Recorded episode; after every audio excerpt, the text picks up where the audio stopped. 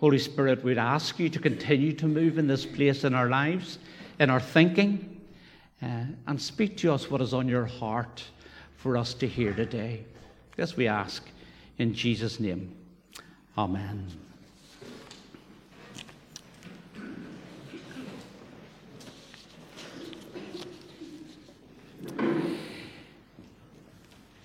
The Bible reading today is, uh, there's two of them. Uh, the first one we've mentioned a few times, and it's in Exodus, and it is very simply, Thou shalt not murder. But along with that, I want to read a little passage from Galatians, Galatians chapter 5 and verse 22. But the fruit of the Spirit is love, joy, peace, patience, kindness, goodness, faithfulness, gentleness, and self control. Against such things there is no law. Those who belong to Christ Jesus have crucified the sinful nature with its passions and desires. And since we live by the Spirit, let us keep in step with the Spirit. Let us not become conceited, provoking and envying each other.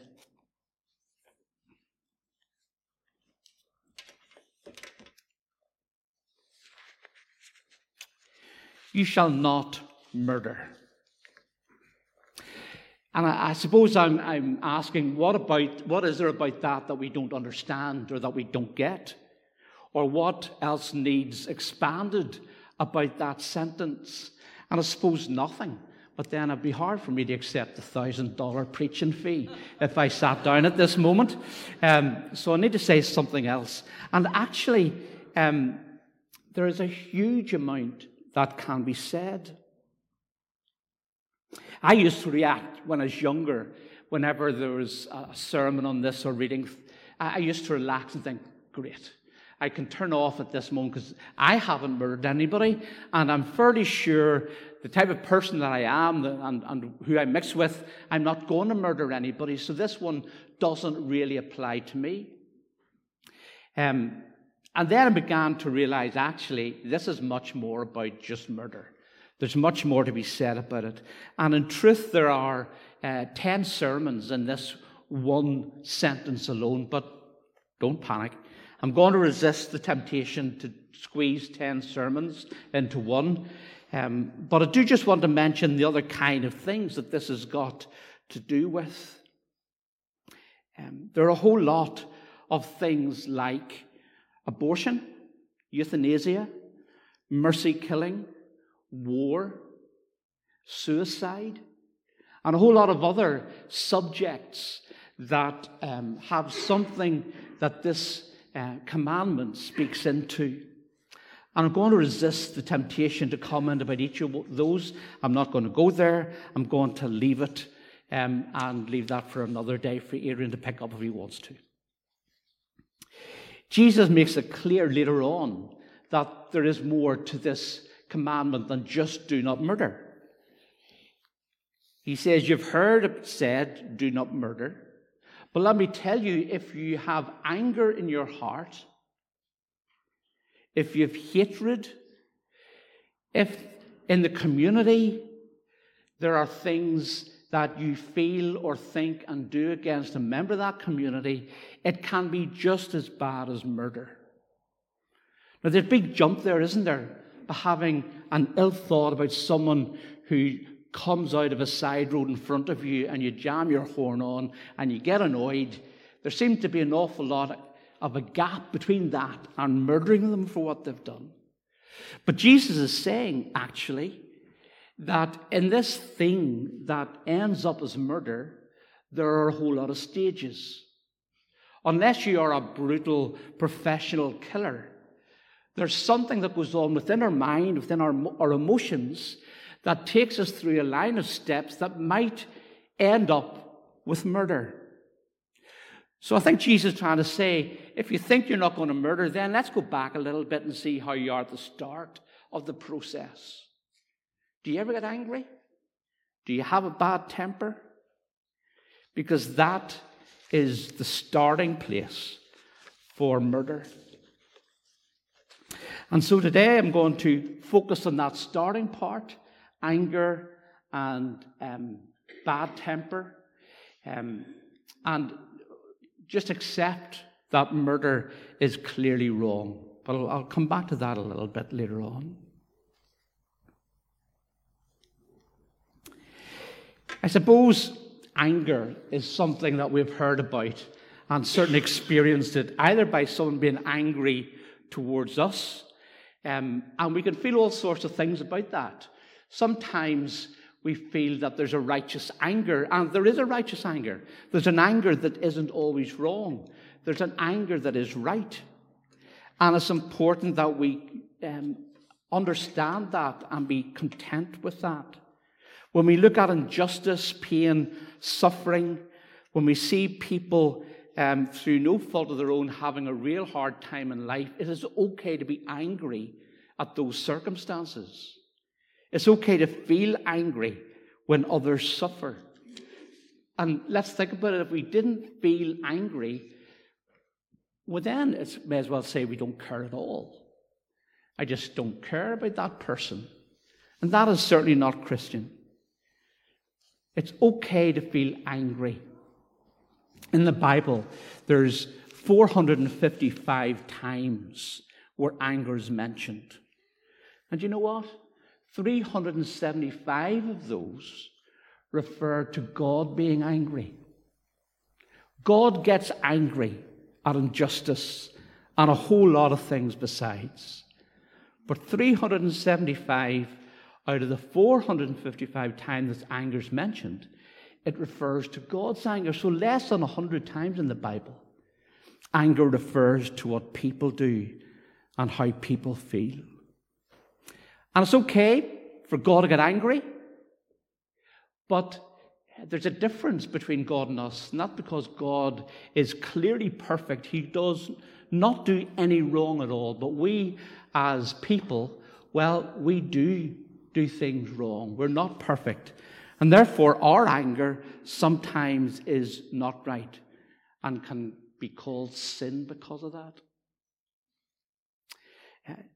There are four types of anger I'm going to mention.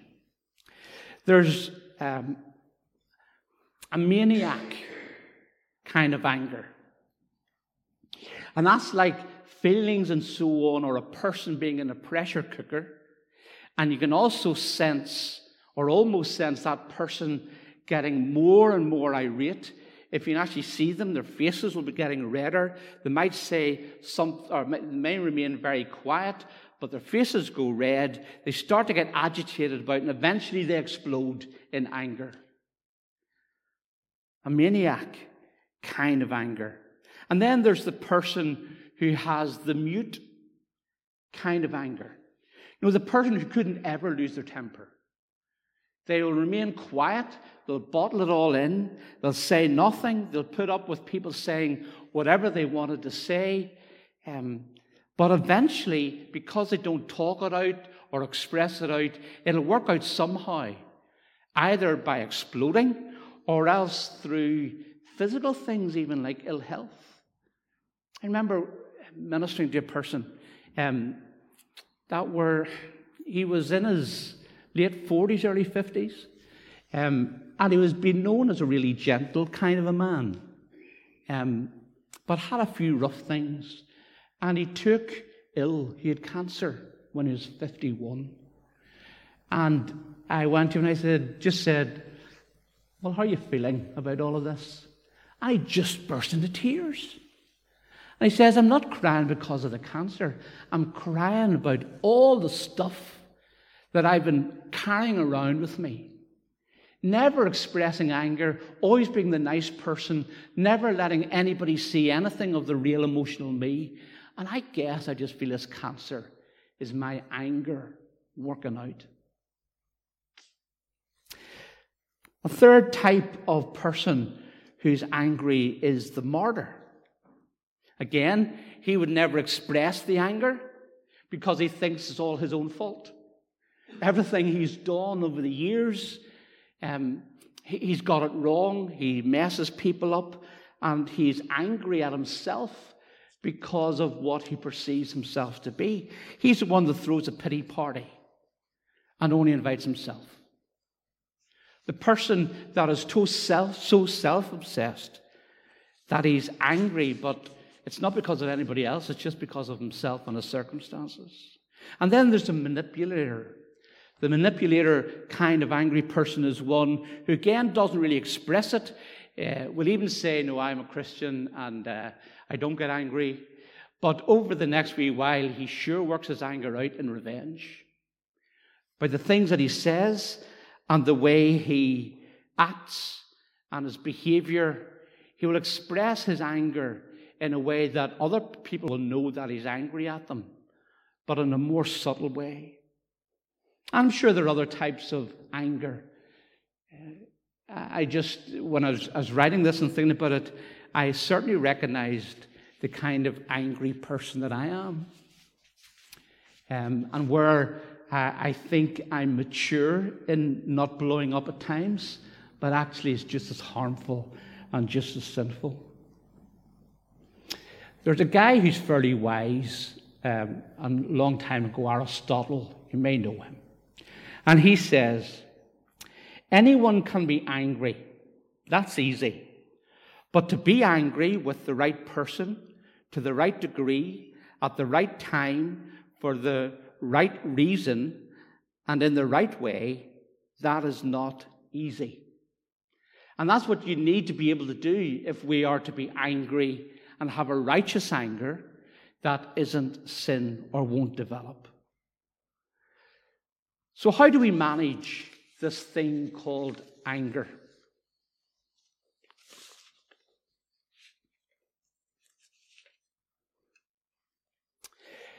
The first thing I would suggest is that we learn the wise thing of counting to 10. There's a man called Stoughton, and Stoughton was back uh, in America at the time of Abraham Lincoln, and he was one of the war advisors. And uh, he got really annoyed at some of his uh, junior officers who were getting really bulgy with him. And he went to the president and said, um, I'm really annoyed at these people, one especially who's, who's just ignoring me, and, and I feel like writing a letter to him. And Lincoln supposedly said, Well, go ahead, write the letter, but come and show it to me before you send it. So he wrote the letter. He put everything down that he'd felt. He put everything down that the guy had done. And he brought it to the president. There you are. And the president said, Great letter. Did you even enjoy writing it? He says, I did. And he says, It seems to cover everything. He says, It does. I said, Or he said, Did you get everything into the letter? He says, Yeah. He says, Okay, now go and burn it. He says, What? Go and burn it. And think how you would feel if you received the letter. And then write another one. To be able to count to 10 before we express our anger in whatever way is a very wise thing if we can learn it, especially if we love social media. If we have WhatsApp or we text or all the other ones that whatever is going on, um, the amount of harm that's caused by the instant expression of feelings and sending it out without any kind of thought, except a, week, uh, a minute later when we think, I wish I hadn't sent that. And it was too late. Count to 10. In other words, the feelings that we have will force us into action that after a while of thinking, we'll realize it wasn't that wise. And that's the first step I would suggest to controlling anger. Second one, have some self respect and humility when it comes to being angry. And why I say that is that sometimes being angry puffs us up with a big sense that we are right and they are all wrong. They don't get it. I'm fairly sure that what I'm thinking was right, but even if they don't get it, it's what I believe happened. And to have self respect and humility is to acknowledge that maybe we were just as guilty, or that we had the same kind of attitudes, or that maybe there's not a lot different between us and the person that we're angry at. And therefore, recognizing our own humility will shape our behavior and our response. Another way of dealing with this is to deal with the anger that we feel, especially concerning worship. In the New Testament, of course, we're taught that before we come to communion, we should make sure that we are at one with our brothers and sisters. That's a hard one. When I was preparing this, I recognized that there was a person in my life that I haven't been able to speak to for over a year. Um, and I'm not going to bore you with the whole story. And I could, which I've done, just put it on the shelf and accepted this relationship's never going to be sorted out.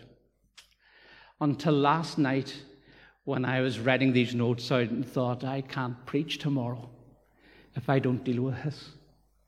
And so I picked up the phone and I phoned this person. And uh, after saying hello and how are your kids, uh, I then said, Listen, I, I, need to say something. And I apologized. I said, I've been really angry at you. Um, and it's been wrong of me. Uh, and I'm sorry.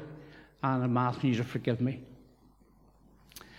And it was interesting just to hear his response in that he didn't know what to say, which I'm glad about because it meant that the conversation was, was fairly short, which is fine. Um, but as soon as I hung up the phone, I thought, I'm so glad, Lord, that you helped me do that. And then I thought, he's got away with it.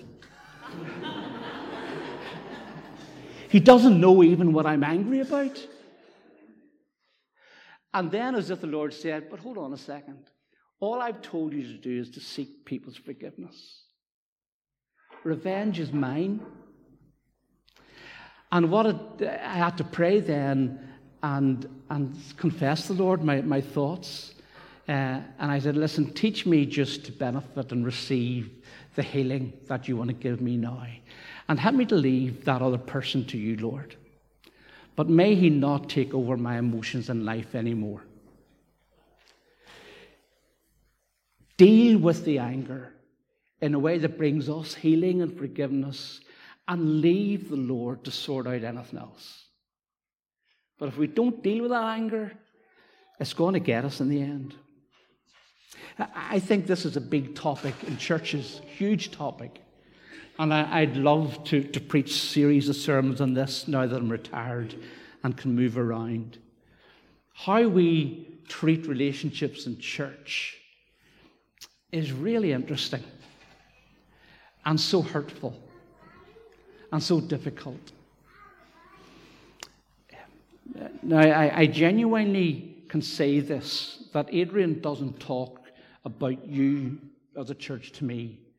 Um, okay, so when I'm saying is my own experience, one of the meetings that ministers normally hate, again, I don't know whether this is Adrian's uh, experience or not, but one of the meetings that we generally hate are general vestry meetings and select vestry meetings.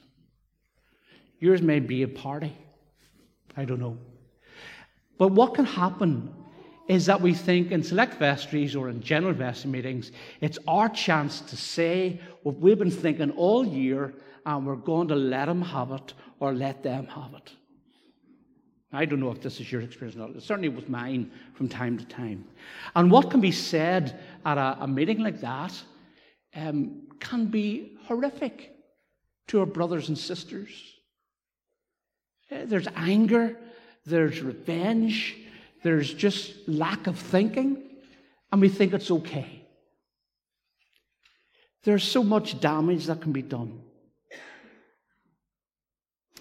And it's the kind of thing that whenever we are thinking about anger, especially when it comes to people who worship together, that we really have to think about how we speak to one another, the words that we say, the words that we use to describe someone that we disagree with. Because if we feel that we can get away with being angry, well, then that affects not only our relationship with other people, but also our relationship with the Lord and our worship. There's something about clearing the mind and the soul uh, before God at the start of a, a worship time that just brings a freshness and an authenticity to the worship of God together as we gather. And certainly, um, when it comes to anger and managing anger, church people, we should really be aware of the words that we use and say to one another. Another way of dealing with anger is to forgive, not to bear a grudge, but to forgive. As I said a wee minute ago, um, in phoning up that person, uh, sometimes we just need to ask for forgiveness for mistakes. And not to use it to do anything like, you know, remember when you did this and you said that to me and you then did this and that? Well, uh, I got angry about that. Please forgive me. That kind of defeats the purpose. You don't need to go over why, just to seek forgiveness and also to seek forgiveness from the Lord. Can you imagine if you got stung with a nettle or by a bee?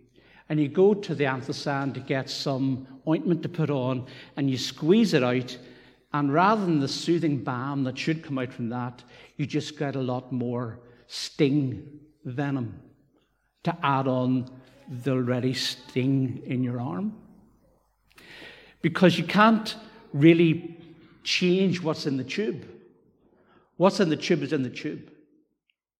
And when we're angry, it's almost as if we are squeezed out somehow, and whatever is in us will come out of us. And what discipleship is, and what sanctification is, and discipleship in terms of constantly walking with God, is God fills us our insides with His presence and His character. With that hymn, change from glory onto glory till in heaven we take our place. So God is constantly renewing us to make us more like Him, so that whenever something happens and we're squeezed, rather than anger coming out, then we're praying that more and more of Christ will come out of us in what we say and how we respond. So, our personal walk with God daily is also a way of dealing with anger. That we become more and more Christ like day by day. That is a natural response to life happening around us. That we respond in a Christian way. And finally, the last way to deal with anger is to pursue the way of love. The passage that I read out from uh, Galatians chapter 5 is basically saying that. It's pointing out what the qualities of the Holy Spirit are, and we can recognize that in ourselves, and other people will recognize it if rather than saying anger or bitterness or bad language or whatever, we actually are known to be people who love, who are peaceful, are long suffering. Excuse me, who have a joy. And that kind of stuff comes out of us because that is the reality or the expression of the Holy Spirit within us. And the more and more that we can develop that in our lives, well, then the less and less anger we will feel. I want to finish with just one kind of, of story or maybe two. This stuff is really important for us to learn and reflect on as Christians. Uh, and therefore, whenever you do get into the discussions about abortion that's very prevalent at the moment, or any of the other things that I mentioned, make sure you have worked out what you understand and what kind of Christian comment you can add into the conversation.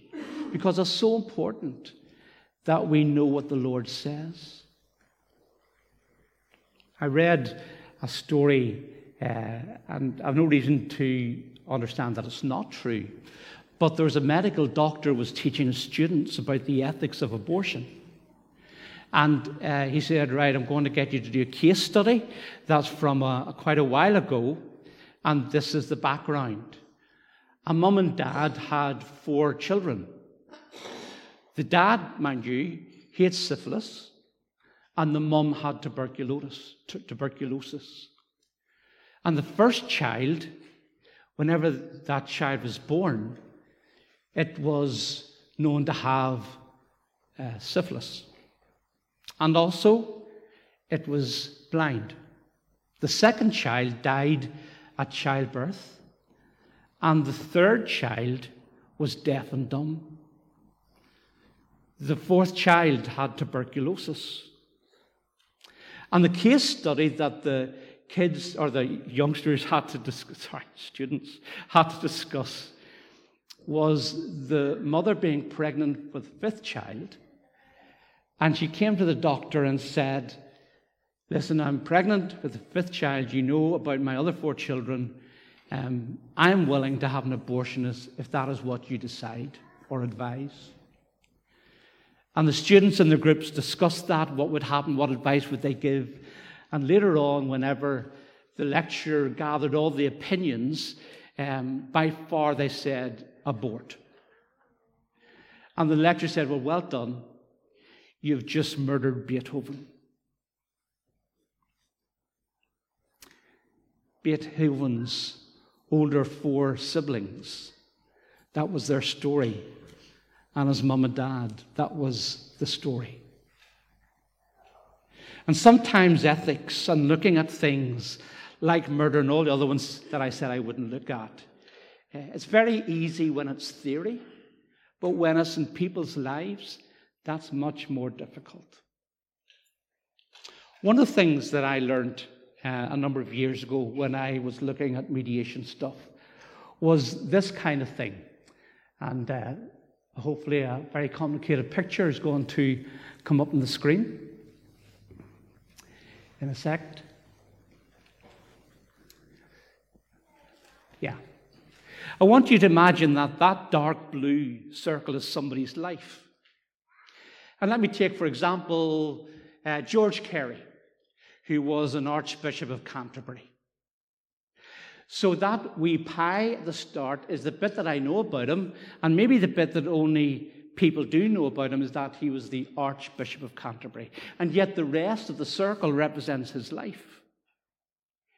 So if you go to the next screen, what I know about George Carey, because he was the principal of Trinity when I was there, is that yes, he became Archbishop of Canterbury, but I know that part of his life was that he was married to Eileen. And another part of that is that he had four children two boys and two girls. And the oldest girl was a rebel. She went off and she lived with someone, had a baby outside of wedlock, and they had to work out how to still be Christian, loving parents and really affirm her. That one of the boys was very shy, another boy was outgoing, and another girl, she didn't seem to have any issues. but I know that about George Carey. I also know that he had to go to the, see the Queen now and then, and he went to a big ball uh, in Buckingham Palace. Um, and he had to wear these silly pantaloon things that the archbishops had to wear. Uh, and I was speaking to him as it happened a week after he went there, and he said, I was so embarrassed. There's a cummerbund belt that I'm supposed to wear with that outfit, and I forgot to wear it. And the whole thing looked ridiculous. And there I was sitting at the same table as the Queen, looking rough already without the cummerbund. I know that. I also know that he's a supporter of Arsenal, and I also know that he tells terrible jokes, and he tells jokes terribly. I know that about George Carey. And therefore, whenever I come to relate to him or to speak to him, I have a whole lot of things that I can use as conversation starters or ways to relate to him. Go back to the previous slide, if possible. If that was my some knowledge of George Carey, I can only relate to him knowing that he is Archbishop of Canterbury. The problem is when we deal with people and relate to people, very often our knowledge of them is so small that that is the only way that I can relate to them. That little bit that I know about them. And when it comes to anger, there's a whole lot of people that the only thing we know about their lives is what makes us angry about them. Let me say something that might be a bit controversial. What comes into your mind when I mention the name Martin McGuinness? I, I, I, suggest it's probably something like that. He's the enemy, he's a bad person, he's a murderer, IRA, Sinn Féin, all of that. That's what we know about him. Go to the next screen. And yet, because I met him during all the mediation stuff I did, I know, yes, that is true about him. But I also know that he delighted in reading bedtime stories to his kids when they were young. I also know that something happened between him and Ian Paisley that completely changed their relationship. And to this day, their family and the son, there's something of warmth with Martin McGuinness because of what happened. I also know that he loved, as well as the GAA sport, he loved Man United. And that may be enough to make some people angry. Um, but he loved Man United and he loved football. And I know other things about him that would just not be what people normally know. And all I'm trying to say is that even with what would seem to be our enemy and would justify us being angry, there are things within the whole character and life that reflect something of the truth that every human being that has lived or has the potential to live is created in the image of God. It's the one thing that divides us from everything else in creation. We as human beings have been made in the image of God. And therefore, we need to be strong and courageous. And even our greatest enemy, that we ask God's help to show respect for a human being who's made in the image of God. That's another way of dealing with anger in our lives.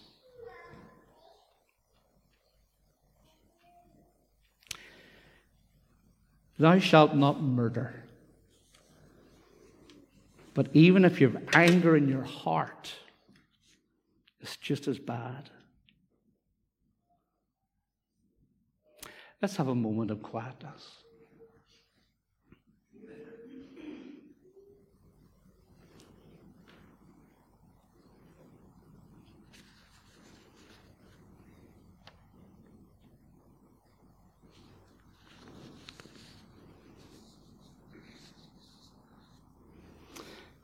Father, I thank you that you love us so much that you are prepared to teach us and point out things in our lives or thinking that maybe need a bit of attention. And you never do that to us as your children uh, in wanting to condemn us, but always you want to teach us so that we become more like Christ. And thank you, Lord, for your patience with us. Thank you for your mercy and your love. And Lord, thank you that you're not the kind of leader or father that just does away with people because they don't step up or because they're not perfect. Lord, I thank you that you used Moses to receive the, these commandments and to establish so much of your kingdom thinking. Lord, thank you that you used David uh, as a worshiper as a leader, as the one that you find to be just closer than anybody else. Thank you that you used Paul to establish your church And yet, all three of those guys committed murder. Lord, you're not finished with people who fail, but you restore and you build up. You accept and you release us into ministry. Lord, I pray blessing upon this church. I pray blessing upon Adrian and the members of this church as they continue to discover what amazing calling you are giving them to be your representatives here in Belvoir. Bless them, I pray. Raise up the downhearted. Restore those who feel they have let you down so badly that they're of no worth.